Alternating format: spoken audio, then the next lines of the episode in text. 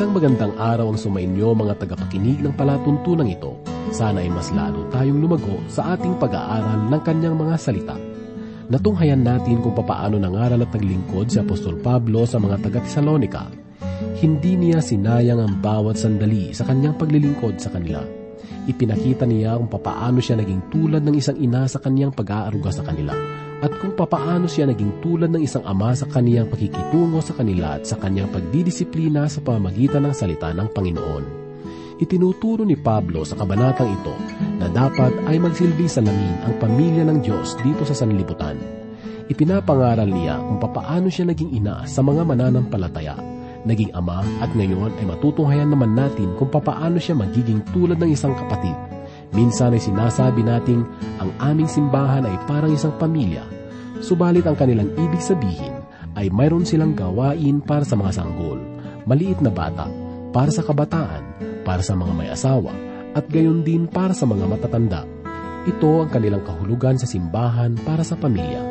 Hindi ako nakatitiyak kung hahatiin ni Pablo ang iglesia sa ganitong pamamaraan. Subalit hindi ganito ang ibig nating sabihin nang sabihin nating kailangan maging salamin ng sambahayan sa pamilya ng Diyos. Minsan pa ay muli nating pakinggan ang salita ng Diyos na hanguin sa aklat ng Unang Tesalonica, ikalawang kabanata, talata labing apat hanggang dalawampu. Ito ay hahatid sa atin ni Pastor Rufino de la Peret, dito lamang po sa ating programang Ang Paglalakbay. Pag-ibig mo sa akin, di kayang ipaliwanag. Kalinga mo sa akin, walang katulad. Sa bawat sandali, ikaw ay laging nariyan. At sa akin ay laging sumusubaybay.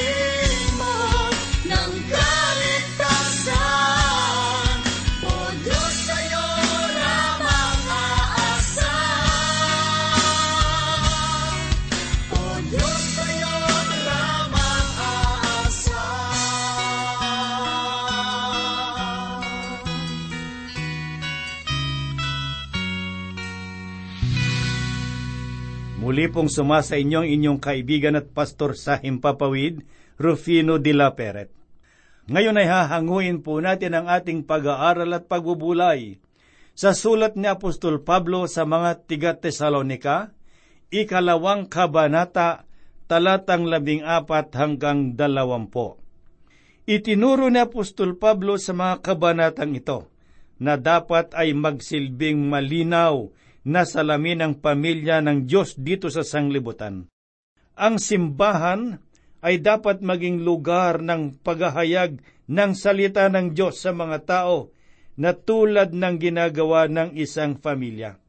Dapat nating ipakita ang tatlong katangian ng pag-ibig ni Kristo para sa ugnayan ng asawang lalaki sa asawang babae at ang kanilang mga anak.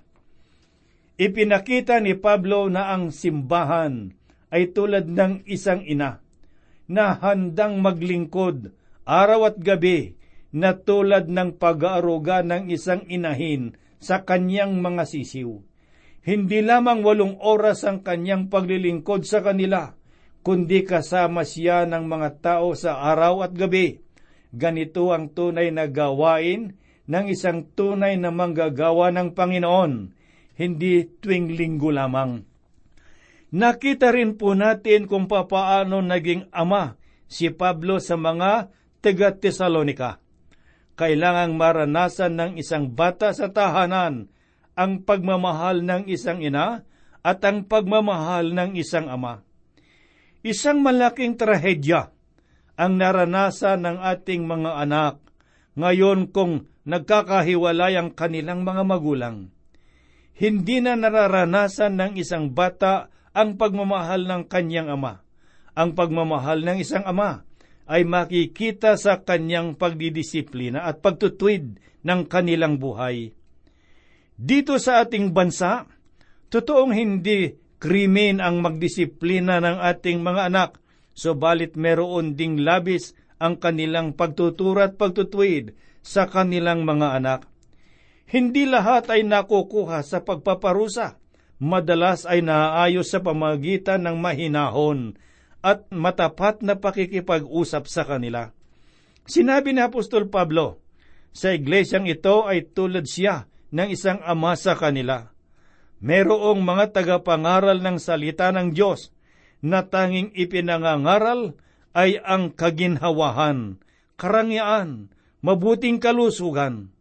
Palagi nilang inaaliw ang mga tao sa ganitong pangangaral at gusto naman ito ng mga tao, sapagkat sino nga ba naman ang aayaw ng mabubuting buhay?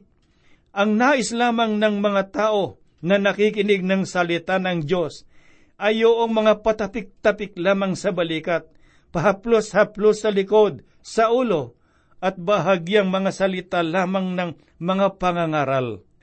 At isa itong kaligayahan sa bawat isa, subalit hindi lamang ito ang kailangan ng isang tao. Kailangan din natin silang disiplinahin. Naalala ko pa kung papaano ako habulin ng aking ina nang pamalo, at ito ay dahil na rin sa aking pagiging makulit.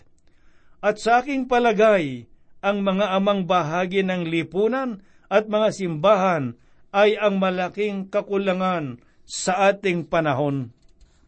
Ngayon ay matutunghayan po natin, mga kaibigan at mga kapatid, ang sinabi ni Apostol Pablo sa mga taga-Tesalonica, at magsisimula po tayo ngayon ng pagbubulay dito sa ikalawang kabanata, talatang labing apat, na ganito ang sinabi ni Apostol Pablo.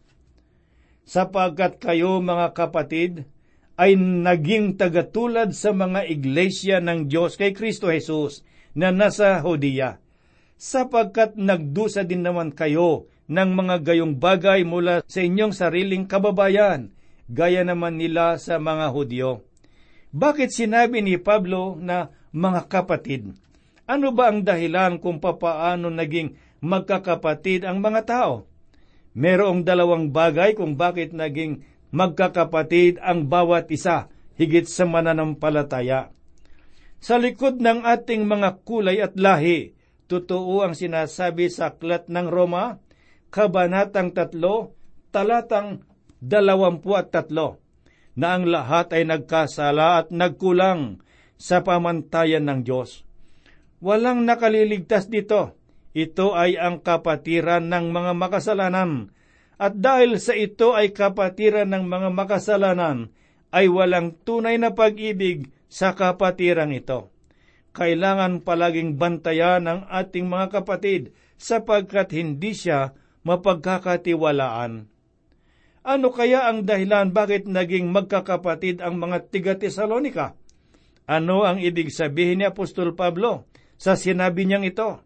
Sapagkat nagdusa din naman kayo ng mga gayong bagay mula sa inyong sariling mga kababayan. Karamihan sa mga mananampalataya sa Tesalonica ay mga hintil at nakararanas na sila ng pag-uusig, bagamat hindi pa ito ang dakilang kapighatian sa ilalim ng mga emperador. Naghihirap sila sa Tesalonica. Sinabi ni Apostol Pablo sa kanila, na bago pa man sila maghirap ay nagdusa na ang mga maraming Hudyo dahil sa kanilang pananampalataya sa kamay ng kanilang sariling mga kababayan. At ang mga paghihirap na ito ay lalong nagiging malapit ang bawat isa sa kanila. Ang paghihirap ay parang pandikit na pinagsasama-sama ang mga mananampalataya. Nagkakaroon na ng paghihiwa-hiwalay ang mga mananampalataya sa ibang panig ng daigdig. At ang dahilan sa mga pangyayaring ito ay katulad din ng sinasabi sa aklat ng Deuteronomio, Kabanatang tatlumpu't dalawa, talatang labing lima, na ganito po ang sinabi. Ngunit tumaba si Jeshurun at nanipa, ikaw ay tumaba, ikaw ay lumalapad, ikaw ay naging makinis. Nang magkagayoy tinalikuran niya ang Diyos na lumalang sa kanya at hinamak ang bato ng kaligtasan. Noong maranasan nila ang karangyaan, ay lumayo sila tumalikod sa Diyos. Totoo ba ito sa mga simbahan ngayon? Nangyayari ba ito sa mga mananampalataya ngayon? Tayo ay nagpapangkat-pangkat at nagkakawatak-watak dahil sa ating kapalaluan. Merong mga simbahan ngayon ang nananalangin upang magkaroon ng pagbabago sa kanila. Subalit hindi pa ako nakaninig ng panalangin na sana sila ay baguhin ng Diyos. Sa aking palagay ay hindi magkakaroon ng paglago sa bansang ito dahil sa kalagayan ng mga simbahan ngayon.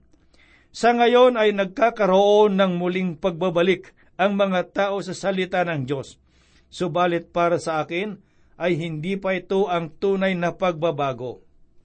May mga galit at puot sa puso ng tao dahil sa politika. Marahil kung magkakaroon lamang ng ganap na pagbabago sa loob ng simbahan ay magkakaroon ng pagmamahalan ng mga mananampalataya. Kailangang alisin natin ang away at paninira sa kapwa. Sa halip ay ipangaral ang kaligtasan. Kailangan nating kilalanin na ang bawat mananampalataya ay anak ng Diyos.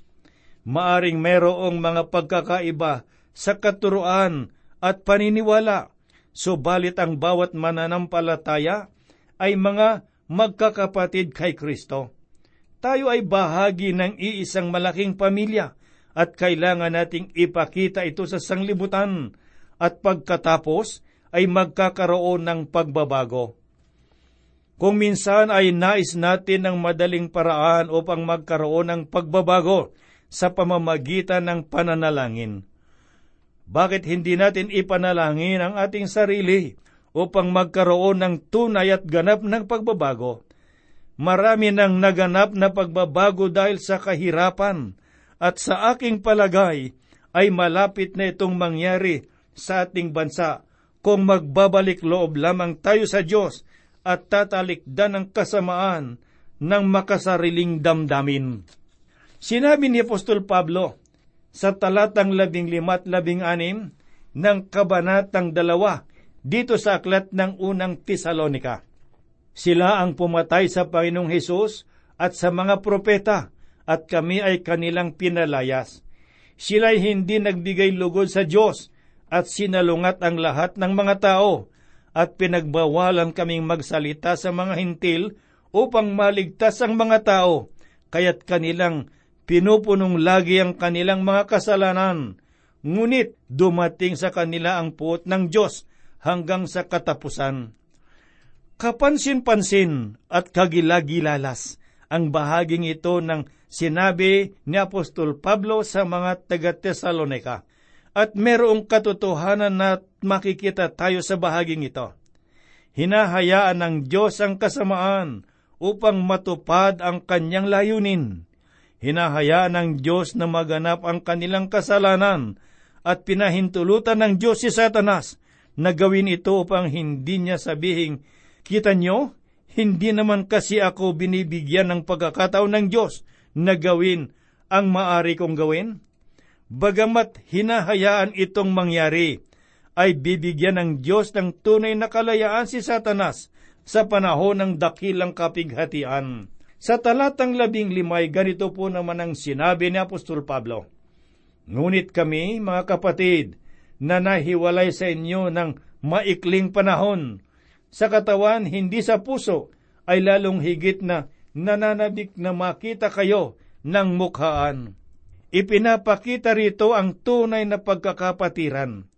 Kung ang isang tao ay na kay Kristo, ay kasama siya sa kapatiran ng lahat ng mga tao na na kay Kristo. Sa labas ng kapatirang ito, ay ang kapatiran at samahan ng mga masasama. Patuloy na sinabi ni Apostol Pablo na nahiwalay sa inyo ng maikling panahon, sa katawan, hindi sa puso. Isa ito sa mga magagandang pahayag na makikita nating sinabi ni Apostol Pablo. Bagamat malayo siya sa Tesalonica, ay naroon naman ang kanyang puso. Ayaw niyang iwanan ang mga mananampalatayang ito na nais niyang makitang muli. At makikita natin na muli niyang makikita at makakasalimu at makakahalubilo ang mga mananampalatayang ito.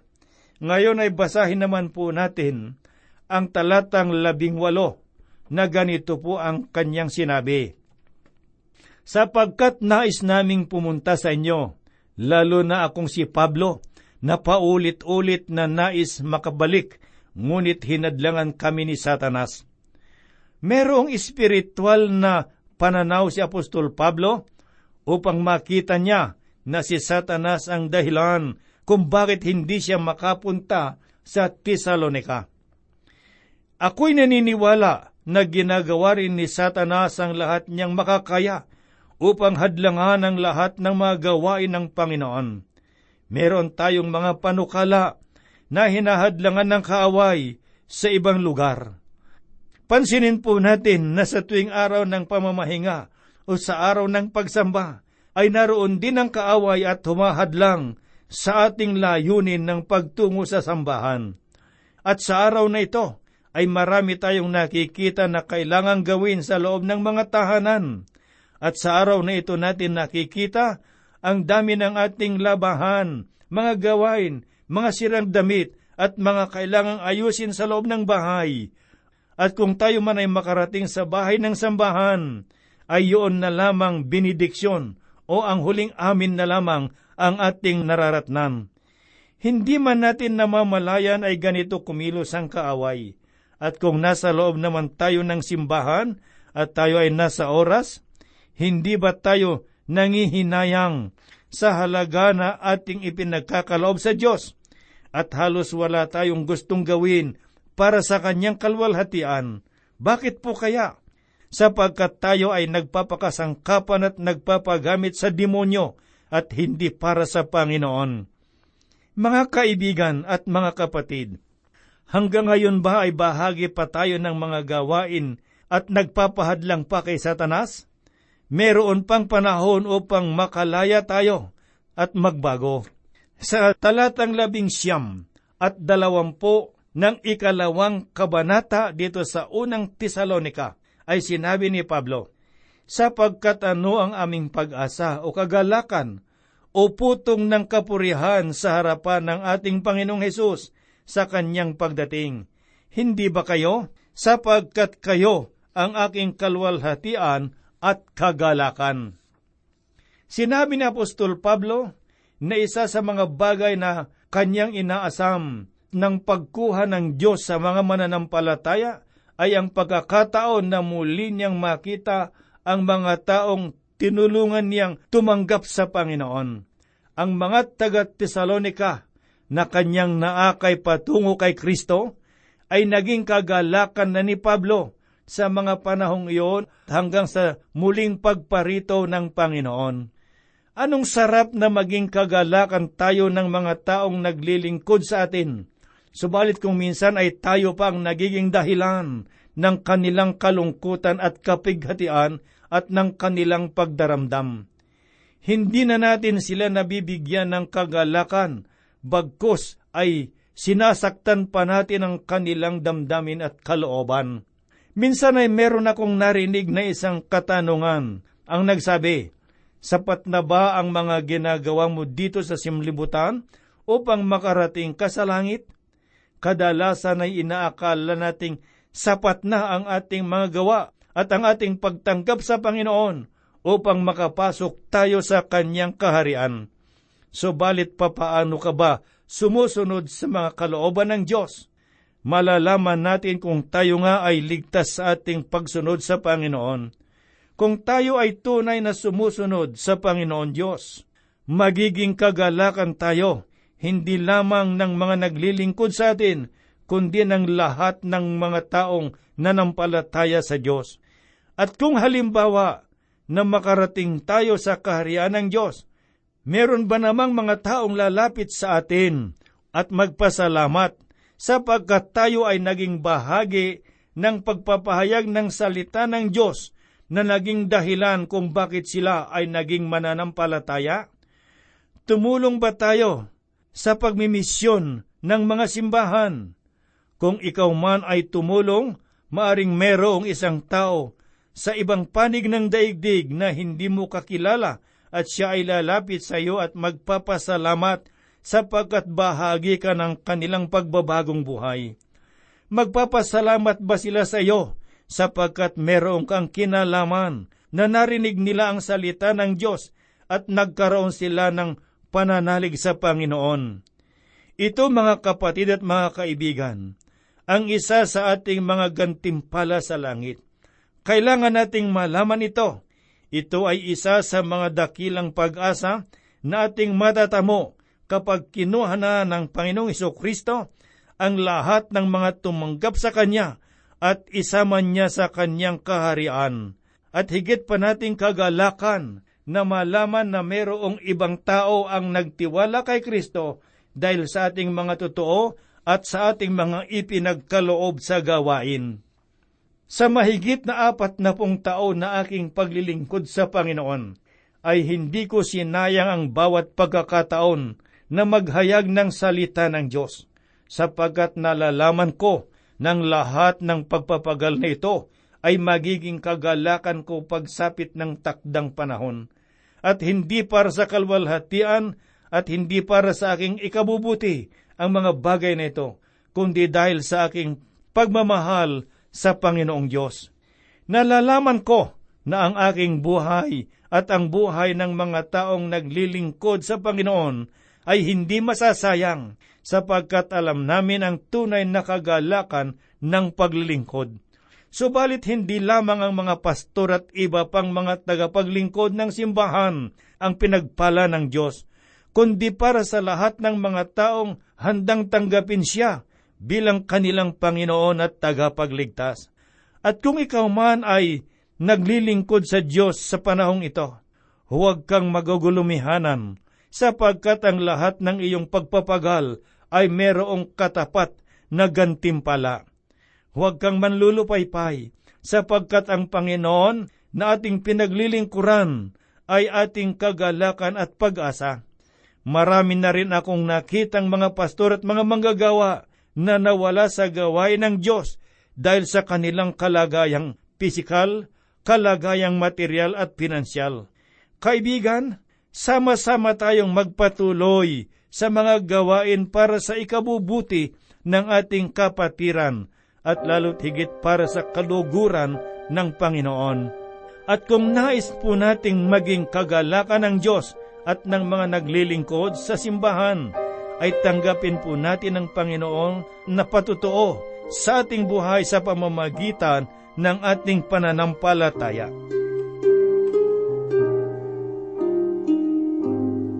Dumulog po tayo sa Diyos at tayo ay manalangin. Ang pagpupuri at pagpapasalamat, dakilang Ama, ay sa iyo po namin ibinabalik. Mga salita mo na aming narinig at tinunghayan sa aming pagbubulay at pag-aaral, sa oras na ito'y pagpalain mo sa puso at damdamin ng bawat nakarinig na maging instrumento sa kalakasang espiritual at pagbabago ng bawat isa. Dakilang Diyos, akin pong idinadalangin ang mga kapatid at mga kapatiran sa loob ng mga simbahan na hindi nagkakasundo. Sila ay hindi nagkakaunawaan. meron silang pagkakabahabahagi, meron silang mga pagkakampi-kampi. Subalit, Panginoong Diyos, sa pamamagitan ng banal na Espiritu, sila po ay maaring magkaisa at magkaroon ng pagkakasundo. Dakilang Ama, dinadalangin ko rin ang aming bansa sa oras na ito. Tunghayon mo po ang kalagayan ng aming bayan. Dakilang Diyos, dalangin ko po na magkaroon ng kapayapaan, na magkaroon ng pagkakaisa at pagsasama-sama. Gayun din po, Panginoon Diyos, sa loob ng mga tahanan. Gayun din po, Panginoon Diyos, sa mga lipunan, mga kabataan at mga magulang na hindi po dumudulog sa iyo. Dinadalangin ko rin po, Panginoong Diyos, na sila ay magkaroon ng lakas ng loob at tapang na lumapit sa iyo, Panginoong Diyos, at tanggapin kanila bilang kanilang Diyos, Panginoon at tagapagligtas. Ang lahat ng ito ay akin pong idinadalangin at hinihiling sa banal na pangalan ng Panginoong Hesukristo. Amen.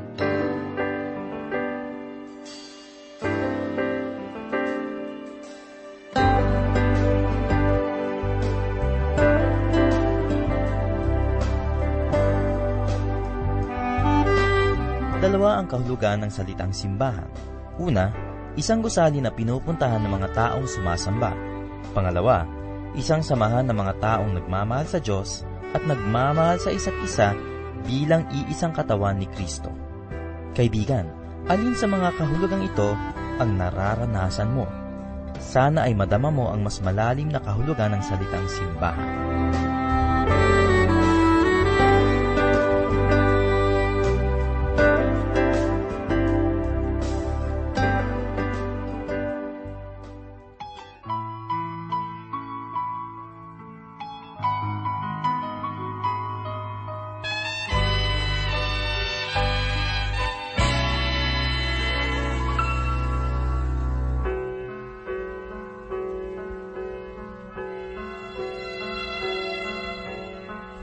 Buhay ko ay anong panlaw, dusay aking kaulayaw. Nagbago lang ng aking makamtan ang dulot mong pagmamahal. Naglaho ang kalungkutan,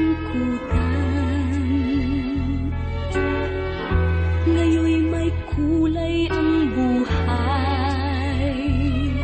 Pag-asa ko, ligaya'y nasa iyo. Ikaw ang siyang kailangan ko. Mula nang maranasan pag-ibig mong wagas, naghari sa akin ang galak. Dadali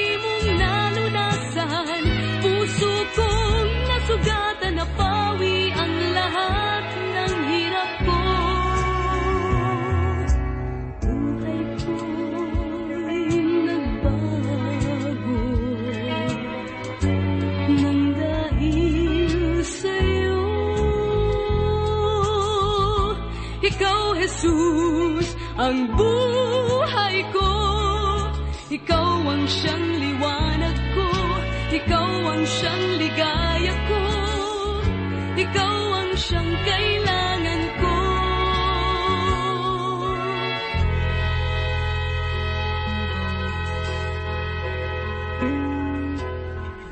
Naglaho ang kalungkutan, ngayon kulay ang buhay. Pag-asa ko, ligaya'y nasa iyo. Ikaw ang siyang kailangan ko. Mula nang maranasan pag-ibig mong wagas, naghari sa akin ang galak. Dagli napawi ang lahat ng hirap ko. Buhay ko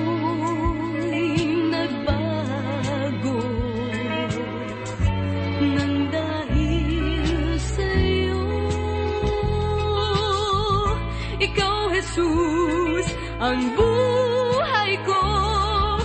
Ikaw ang siyang liwanag ko, ikaw ang siyang ligaya ko, ikaw ang siyang kailangan.